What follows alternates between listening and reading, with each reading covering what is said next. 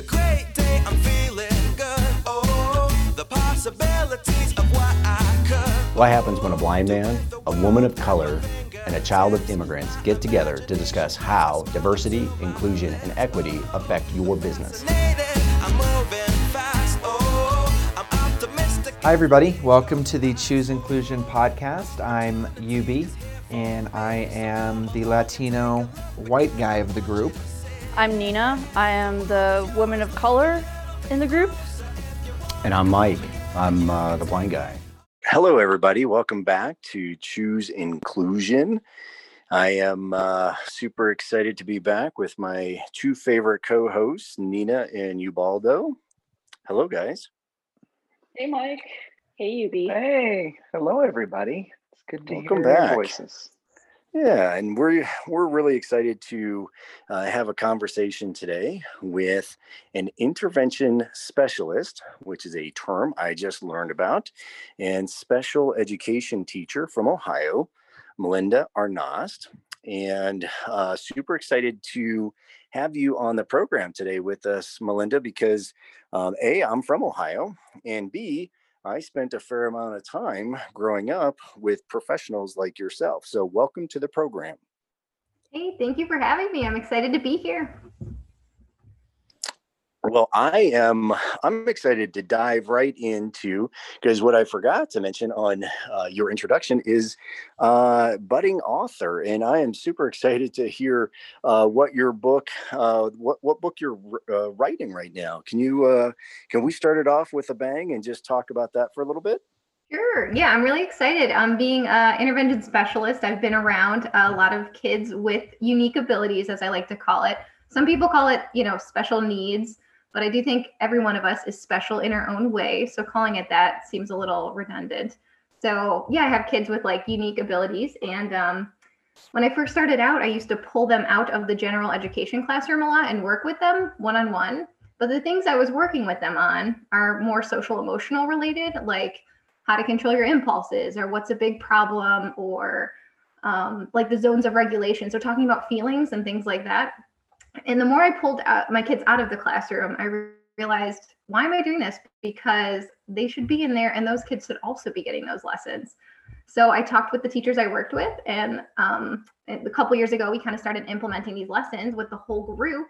And what we found was that like my kids were staying in there longer, they were accomplishing their goals, all the other students in the classroom were benefiting, and these social emotional lessons kind of turned into more um, of a curriculum. So I made a giant curriculum and we just kind of went off of that and we went off of what the classroom was feeling and what they were dealing with and um, just the results were amazing. So this summer i really buckered down and uh, started writing out all my lessons and then with that i thought okay how do we make this even more better? Like how do we like include everybody and talk about other stuff too? So i added in a couple chapters about communication because in every job communication is a struggle. So i kind of t- talk about like you know how to deal with certain personalities and when to meet up because in the education world like time is like non-existent. Like there's hardly any time to plan or coordinate or collaborate with teachers. Um, so i kind of give tips and trades in there. And then i also wanted to add an inclusive dictionary at the end to kind of help these teachers embrace the inclusion in the classroom.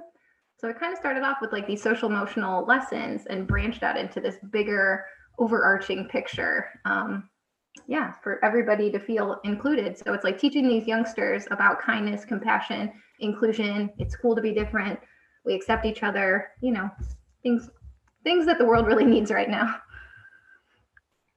Yeah, it, I mean, I, it's it's it's so incredible because it, it was really born out of still like this. And you sort of talked about this um, this idea, you know, that, that, that, protect what's mine, right? This mentality of um, that that everybody has, right? Not just um, not just teachers, but we find it in in teams that, that we work with and organizations. You know, it's like this mentality of like, no, we're not going to share, right? We're not going to we're, we're not going to work together. I'm going to protect what's mine and leave it at that, and and you know, kind of put up these walls around what I've created.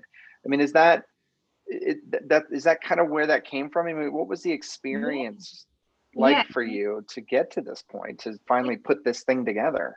I think like every every teacher has probably had, or anybody in this world has had a story where you kind of had to work with someone you didn't see eye to eye on, you know, and um, a lot of times we tend to get yeah, it's like that power tripping feeling. Like I also have four paraprofessionals in my room, and they get to go out and help my kids throughout the building, and um, you know, it's just it's just funny because sometimes you see that like, well, it's my student, not yours. Don't talk to him that way. Like it, it's like yeah, you kind of get that like you can't share or communicate. And I don't know if it just happens naturally and then over time we just don't, fix it. So some of these lessons that I'm teaching these kids are like to express how you feel.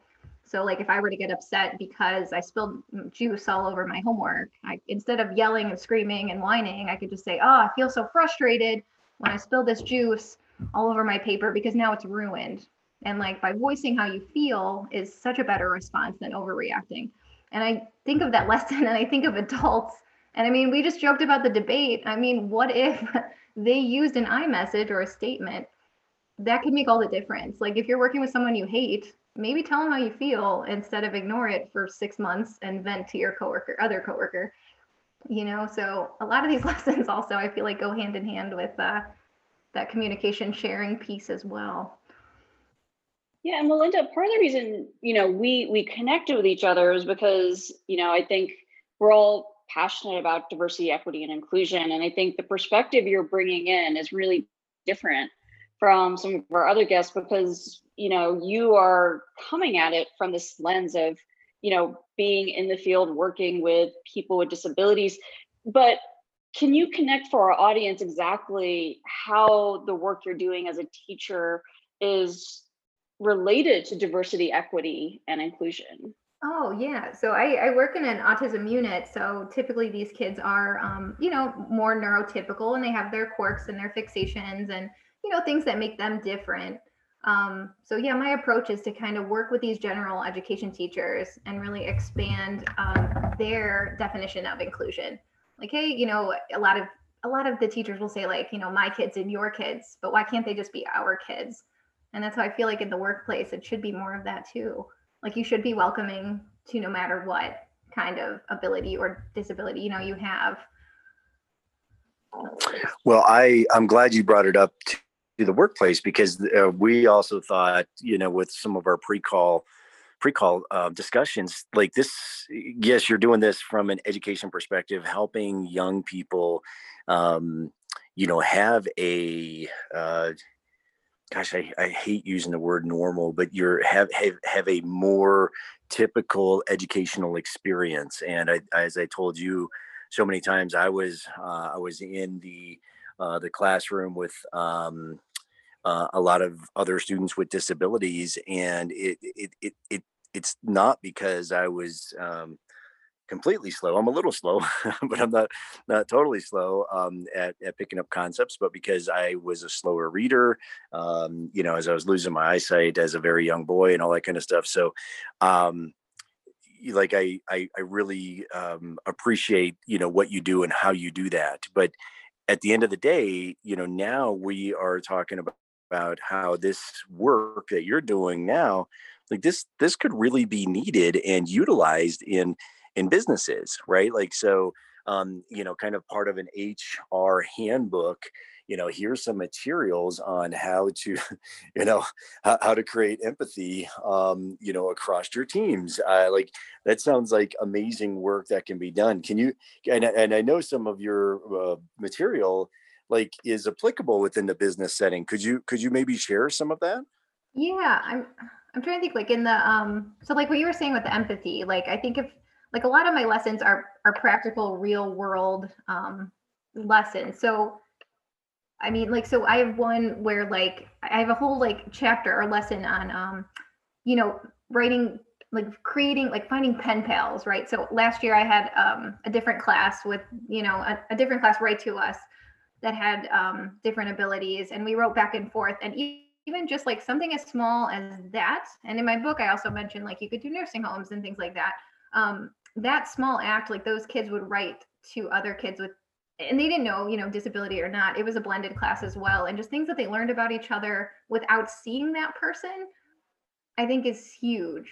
you know like they're like oh my gosh he likes comics i like comics but guess what like that little boy didn't know the one he was writing to was like on the spectrum and nonverbal you know and like just something small like that like i i love those empathy lessons and we have a ton of books um of real life people with um you know like a person who is, has muscular dystrophy in a wheelchair writes this amazing book where he literally asks those uncomfortable questions that all kids want to ask him so we really dive deep into those empathy lessons. And then I think if you brought that into the business side and show that they're not so different, kind of like get under your skin a little bit. Hey, look, they like the same things you. When you find that common ground, that could go like so far.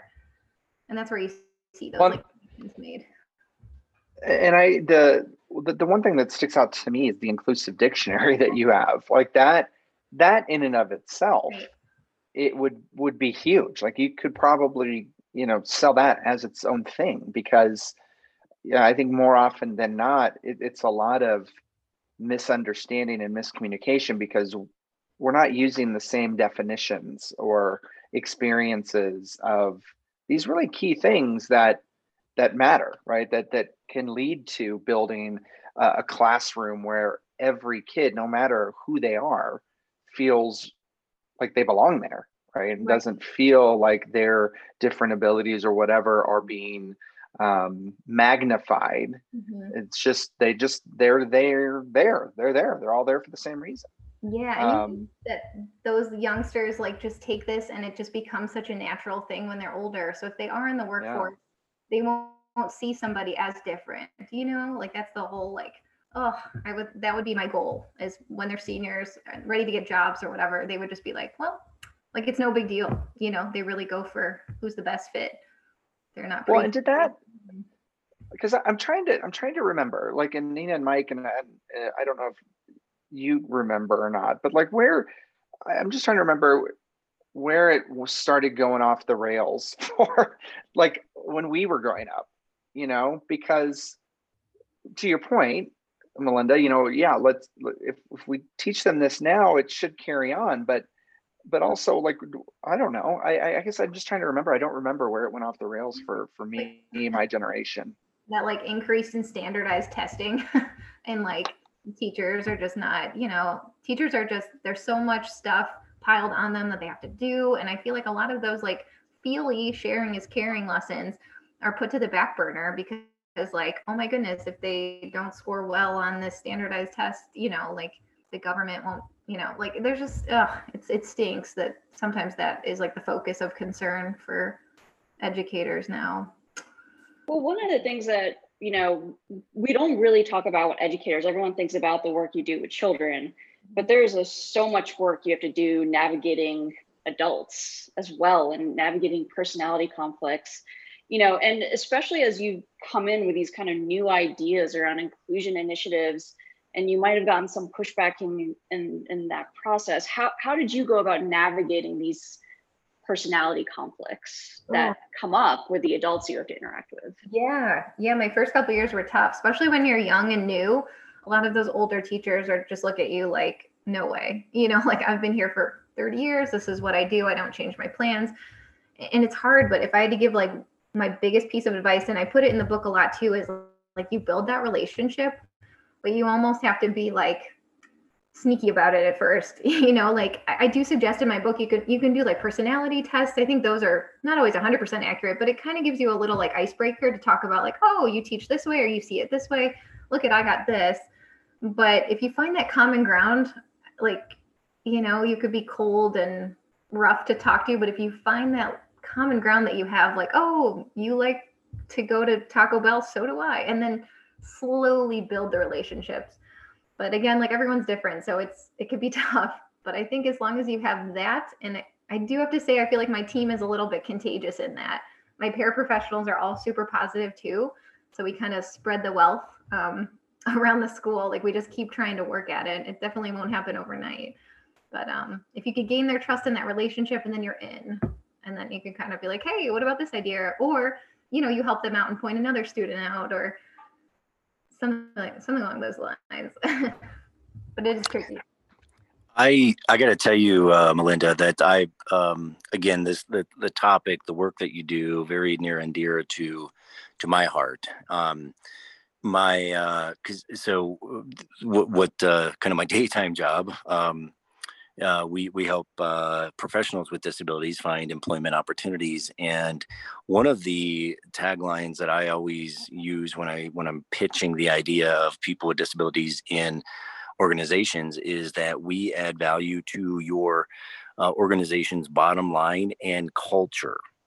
Mm. So I I wanted to see um, a how does that resonate with you when you think of your students? Do you because I I just I just feel like when when others are kind of um, uh, when, when they're socialized with you know again uh, uh, people with varying abilities uh, they they actually you know kind of organically start to you know realize um, uh, you know other strengths they start to um, you know find more common ground do you, I, I believe that in the the professional sense what, what are your thoughts at the at the elementary sense Yeah, um, I definitely feel like it adds um, value. I, and I do think that teachers, like when they see that label, they get fearful. So if you see like autism or Tourette's or Rett syndrome, they may ultimate automatically like be nervous or think that it's going to be extra work.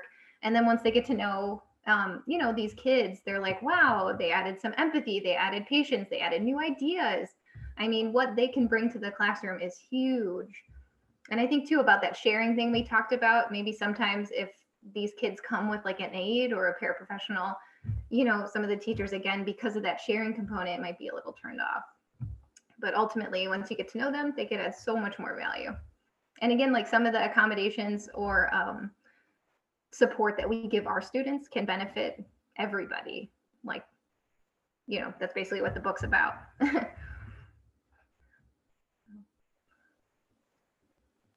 Well, and how? Because I mean, you, you, you Go ahead, said this before. Oh, sorry, Nina. No, Um, go ahead. Well, I was just going to ask because you know you mentioned something um, when we first connected about you know kids do want to share their emotions, Mhm. and I mean, do you does that go away, or you know what? Do the same ways that that you create space for them to share their emotions? d- Can those things apply in a corporate setting, in a workplace setting? Like, or, or is there something else that needs to go along with that? You know what I mean? No, I think so. And it's funny, kids love sharing it, but like you said, like adults, I think if you sat two adults down that didn't work well together and you were like, hey, why don't you tell each other how you feel? I think that would be really uncomfortable and really difficult. Because I do think, um, I don't know if this happens just naturally or it's life. Because even I, I, I struggle with it sometimes too. Like if I am frustrated working with somebody and the thought of going up to them and telling them like I'm frustrated is a little nerve wracking. So I think I don't know when when you do lose that kind of. I mean, do you guys agree? Like, would if you guys were, you know, having a fight with somebody other than like your family, like, would it be uncomfortable for you to express your emotion? It's interesting. Well, Nina, go ahead. No, I mean, I was going to say, I think we're trained, you know, from a young age, especially especially as you enter the workforce. Mhm. You're basically told expressing emotions at work is is forbidden and looked down upon. And I think this new generation of folks that are coming up into the workforce are really changing the conversation around that. Um, because you know, I think there's more of a discussion around people bringing their whole, whole selves into work and that we don't necessarily compartmentalize things the way an older generation looked at work versus life. Um, so yeah, I mean, I think it's something that I've definitely struggled with when I first entered the workforce 20 years ago. Um, but I've tried to lead by example by showing my emotions and wearing it on my sleeve and a lot of work related stuff. Yeah. yeah and i i totally see nina doing that because man when she's mad at me holy buckets do i know It's also well deserved, usually, Mike. guilty as charged i guilty as charged Well, it is. It is. I mean, it it it, is interesting, you know, because you're right, and and very much like like we're taught not to show our emotions. There's also the, these systemic policies and and structures in place that are basically go against what you're fighting and with with the book melinda which i think is is the ability for people to operate and who cares about your differences like why mm-hmm. should there be a highlight on that but but there are so many policies and procedures and rules and things that are in place that that really force that issue Yeah. and i mean how like what, what do you i don't know like how, how do you do you have that conversation with with kids about Yeah. And you know like sort of- yeah like yeah. in my book too we talk about like self self advocate like a lot of my kids struggle with just self advocating and um and especially as they get older like when i taught middle school a lot of them they didn't know about their disability and they didn't know how to self advocate like you know if you if you need extra time on this test all you have to do is say something you know and, and i remember just trying to teach them how to you know fight for themselves. Because like in the working world like you can still do that too. And i think a lot of people like nina said like a lot of them once they hit the working world like yeah they can't show emotion they can't talk about it they have to just do what they're and there comes to a point yeah you have to do what you're being told but there's also like little stuff around that like that will help you especially if you need it. Like you're not just gonna if you were you know struggling to walk no one's gonna just like not give you a wheelchair. Like th- there's like something simple as that like it's um you know and a lot of them do like need maybe extended time or like one of my students just needs things highlighted like some keywords highlighted on a test so it's not it, it's not cheating you know it's it's the same test it just looks a little different. And I, I know some teachers get a little um, and in my book too i put a bunch of accommodations that are simple and easy that all students can use. And it, it's not cheating. I mean an accommodation just means the same material just altered a little bit. You know you're still testing them on the same material. It just may the, the question may look a little different. Because when you think of multiple choice and how boring that might be you may rewrite the question so it doesn't have to be multiple choice. And it's still okay so.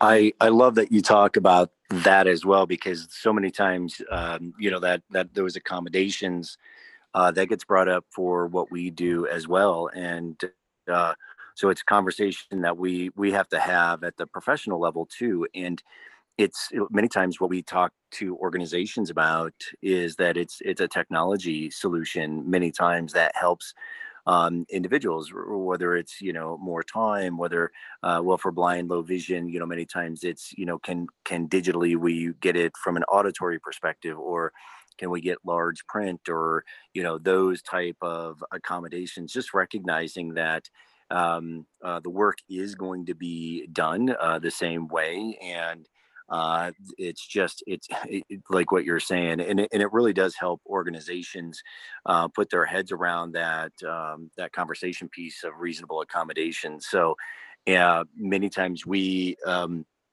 and again, I love the work that you're doing because so many times we get professionals with disabilities who, again, have they have great education, they've got great skills, all sorts of things.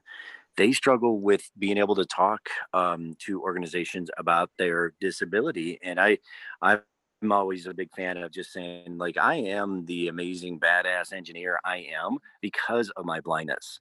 Like it made me a superior listener, and don't don't ask my wife about that, but I am. um, um, I, so I, I, I am a huge fan of of like uh, saying like it's the, like these differences m- make you a a creative problem solver. It, it makes you um, quite honestly be a bit more empathetic. Uh, it kind of forces your hand into some of those situations. So uh, I love I love the work that you're doing. I really do, Melinda. I am so thrilled to uh, that you reached out to us and that you were on our podcast today. Um, Ubaldo and Nina, any any final questions? No, this is great. I I think you know there's there's there's so much um, division, right, in in in our country right now. But there's also this this lack of of you know really like diving in and looking for help in a lot of different areas, and that's what I think that's what's been really exciting about talking with you, Melinda, is that you've got this perspective that um, people won't think about, right? Because they're like, oh well, I'm I'm done with school, Mhm. so um, you know I don't need to worry about what it was like or what I learned back then, and blah blah blah. But no, you kind of like there are lessons to be learned, and so I think this this book that's coming out is great. Uh, what's it called, by the way? It's called um, Empowering Inclusion, the tool Yes. teachers need to help all students succeed. That's wonderful. it. It, Oh, thanks. yeah, Yeah, this when letter. everybody. and it comes out in the winter, right? Like in a couple Yeah. months. Yeah. So right now it's it's basically done. I just need a couple more beta readers. I want to make sure to like, you know, spread it so far as much as I can, just in case they catch something um I didn't think of, or you know. And I need beta readers. You know, of course, my mom's a big fan, so she's read it already. But I need other ones. um, and then yeah, and then all I have to do is you know make it happen. Like it's it's done. I just I just want a couple more eyes before I release it. in the wild. Well, I I love it, and when when you do have it uh, published, please let us know because we will absolutely put it out there uh, Yeah. on uh, on our social and, and website and that sort of thing. So thank you so much, Melinda. Awesome. Thank you guys. It was so much fun. Awesome. Yeah. Thank you. Thank you. And thank you, everybody, for listening, continuing to listen. Um, we've got a lot more cool stuff coming. So please stick with us, chooseinclusion.com, and links out to all the different places you can find us. So, yeah, again, thank you so much, Melinda. Thank you, Mike. Thank you, Nina. Another great show. Thanks, guys. Thanks, Melinda. Thank you. Take care, everyone. Thanks for listening to the Choose Inclusion podcast. Make sure to subscribe to us on Apple Podcasts and Spotify. And you can see closed captioning for this podcast on our YouTube channel. You can find us online on our website, chooseinclusion.com, and contact us on Twitter at chooseinclusion.